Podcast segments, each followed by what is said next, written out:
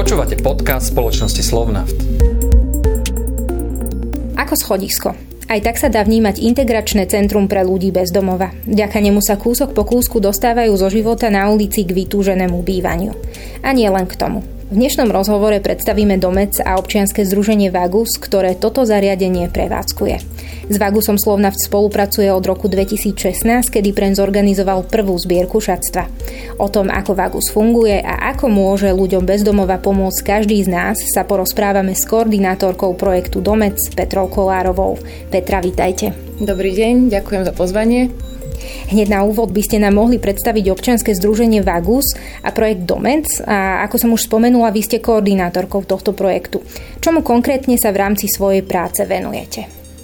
Občianske združenie Vagus pracuje na území Bratislavy. Odhadom v Bratislave je približne 4500 ľudí bez domova a v podstate máme 3 programy, nielen Domec, ktoré sa snažia zachytiť ľudí bez domova na rôznych úrovniach alebo rôzne typy bezdomovectva.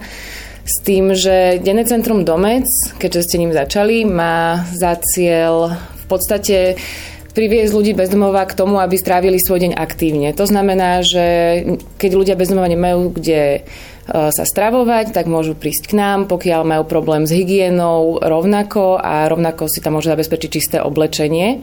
A veľmi podstatná vec je sociálne poradenstvo. Sú tam vždy k dispozícii sociálni poradcovia, ktorí im pomáhajú v kontakte s úradmi, s lekármi a čokoľvek ďalšie, čo vyplyne, či už je to kontaktovanie rodiny alebo nejaké ďalšie záležitosti. Ďalšou úrovňou denného centra je integračný program. Ten máme ale víziu tento rok osamostatniť a momentálne v integračnom programe máme Housing Cverna, ktorý sa inšpiruje Housingom First v zahraničí, ktorý ale však nie je v takej miere možný uplatniť v slovenských podmienkach. Takže snažíme sa aspoň niektoré z tých princípov aplikovať a vďaka tomu v podstate momentálne 4 ľudia sú ubytovaní prostredníctvom tohto programu. A čo znamená ten Housing First? Housing First v podstate vychádza z filozofie, že to, čo ľuďom bez domova chýba najviac, je strecha nad hlavou, a teda domov. A prvé, čo dostanú bez akýchkoľvek ďalších podmienok, je domov. A predpokladom je, že na základe toho sa začnú aktivizovať tie ďalšie oblasti, v ktorých sa chcú pohnúť a ich vlastným tempom. Nie je to niečo nalinkované, že musíte si najprv nájsť prácu a keď si našetríte nejakú sumu, splatíte dlhy, tak potom idete do bývania. Idete do bývania a v momente, keď sa stabilizujete, sa zamestnáte alebo si začnete riešiť svoj zdravotný stav a bezdomovectvo má väčšiu šancu sa ukončiť. A vy ste teda spomenuli Domec, spomenuli ste ten projekt Housing First a ešte je tam nejaká úroveň? Úplne prvým krokom je streetwork. Streetwork je veľmi kľúčový v tom, že mnoho ľudí bez domova má strach, obavu prísť do zariadení, ako je napríklad Domec alebo ako sú úrady. A streetwork je ten, kto ľudí na ulici stretne aj prvým kontaktom. Už len to prejavenie čisto ľudského záujmu je veľakrát štartérom tej motivácie u ľudí bez domova a naši streetworkery sú v teréne počas 6 dní, počas dňa aj večera a snažia sa s ľuďmi bez domova začať presne tento proces, aby už prišli do domca alebo potom v rámci asistencií oni sami chodia k lekárom a riešia ľudí bez domova. V rámci toho máme aj linku na pomoc ľuďom bez domova, kde môžu ľudia, ak majú v okolí niekoho takého, sa poradiť, kontaktovať, dať na ňom, o ňom vedieť, aby sme za ním mohli potom pravidelne chodiť a navštevovať ho a riešiť jeho situáciu. Ako funguje Domec? Človek bez domova príde a čo nasleduje? Hneď ako ráno človek bez domova príde do denného centra, tak sa zaregistruje a máme systém, v ktorom si môže vybrať službu, ktorú v ten deň chce využiť. To znamená, že ako som spomínala, dá si raňajky, potom môže ísť na sociálne poradenstvo, osprchovať sa, ísť si vymeniť šatstvo alebo ísť na ošetrenie, poprípade k lekárovi, ktorý je u nás v stredy.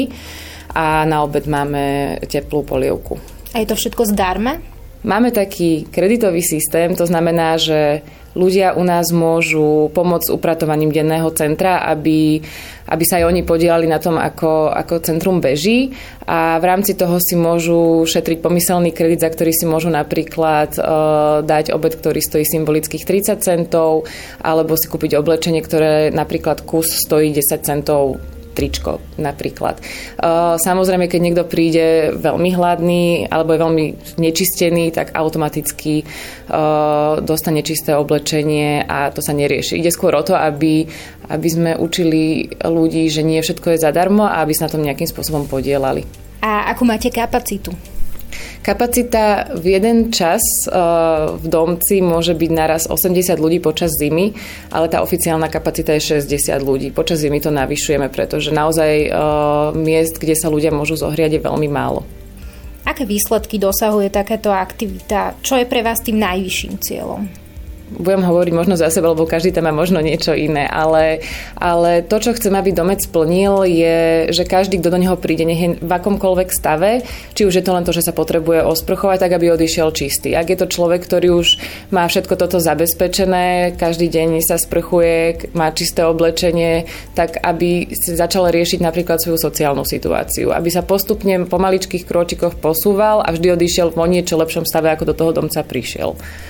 Slovnaft spolupracuje s občianskym združením Vagus už od roku 2016 a okrem pravidelných zbierok šatstva prispieva na chod aktivít aj finančným darom.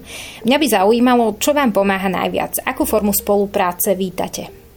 Slovnaft je pre nás kľúčovým partnerom, pretože nám nepomáha len v jednej veci, ale celkovo sa do toho tak zahryzol a pomáha nám v rôznych oblastiach, čo nie každá firma si zvolí zrovna tému bezdomovectva a to si veľmi vážime. Neviem povedať teraz, že čo je podstatnejšie, ale to, čo je pre mňa najsilnejšie, je, že vďaka vašim 2% sme už 2 roky nezavreli centrum v čase, kedy nám vypadli verejné zdroje a tento rok sme vďaka tomu dokázali rozbehnúť Housing Cverna, čiže nám to dáva priestor presne prežiť krízové situácie a zároveň inovovať, čo je v téme bezdomovectva veľmi podstatné. No a potom, čo sa týka zbierok, tak vďaka tomu vieme vydávať ľuďom bez domova vždycky oblečenie, ktoré potrebujeme. My si veľmi vážime, že máme presné kritériá a vy sa ich snažíte čo najviac naplniť, pretože áno, sú veci, ktoré potrebujeme viac, niektoré menej. A street workery a v podstate aj my na asistencie na úrady využívame palivové karty, čo nám dokáže šetriť prostriedky a keďže street workery majú svoju kanceláriu v teréne a v aute, tak ste naozaj že kľúčoví.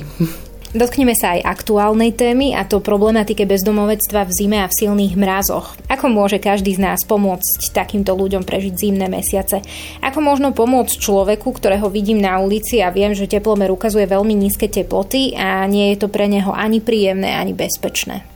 Asi najpodstatnejšia vec, ktorú prizvukujeme všimnúť si toho človeka a osloviť ho. A na základe toho rozhovoru nejak skúsiť dedukovať, že v akom je asi stave.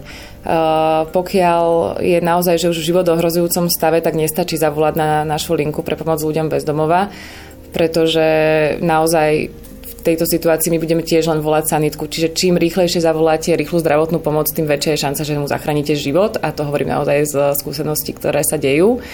A pokiaľ nám dáte vedieť, kde sa nachádza, tak v nejakom čase naozaj máme veľa telefonátov počas zimy a sú len 2 ľudia v teréne, tak určíme prioritu podľa toho, že či je človek priamo pod holým nebom alebo je v nejakej chatke, má možnosť kúriť si. Takže podľa tohoto vyhodnocujeme stav a čas, kedy za človekom ideme.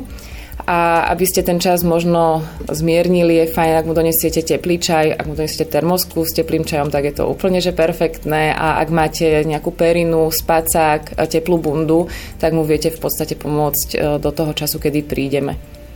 Akí sú ľudia vo všeobecnosti podľa vás v dnešnej dobe? Hovorí sa, že človek sa nestará o iných, ale vy to asi vidíte dennodenne. To je veľmi rôzne. Ako my sme v kontakte s ľuďmi, ktorí nám o ľuďoch bez domova dajú vedieť, ale sú aj ľudia, ktorí prejdú iba okolo a odmietajú sa s tým človekom porozprávať a tým pádom nemáme informáciu o tom, že v akom stave ten človek naozaj je.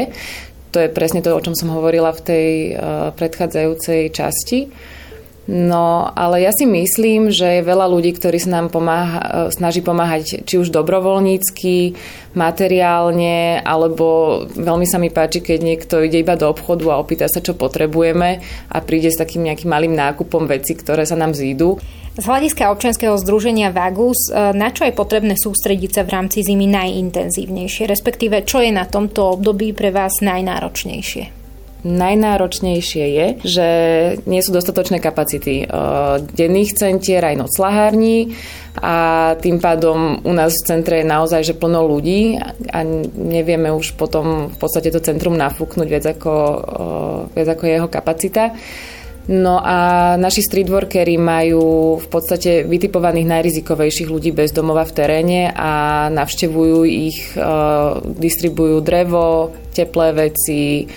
Vy tieto aktivity robíte s cieľom v rámci dlhodobejšieho horizontu a to teda nie len pomôcť ľuďom na ulici prežiť, ale v lepšom prípade sa z nej aj dostať. Určite máte klientov, ktorí majú za sebou veľké príbehy. Môžete sa s nami o nejaké z nich podeliť? Mám jedného mladého muža, ktorý v podstate je pre mňa takým ukážkovým v tom, že on prešiel každým jedným programom, ktorý máme a to je presne to, čo chceme docieliť.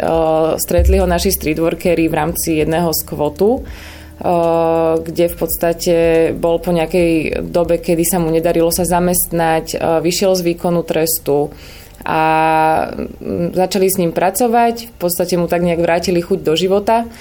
A v tom čase sa otváralo denné centrum Domec a potrebovali sme pomôcť aj s jeho rekonštrukciou, čiže už sa zapojil aj do tej a keď sa centrum otvorilo, tak bol v dosť intenzívnom poradenskom procese, kedy si riešil dlhy.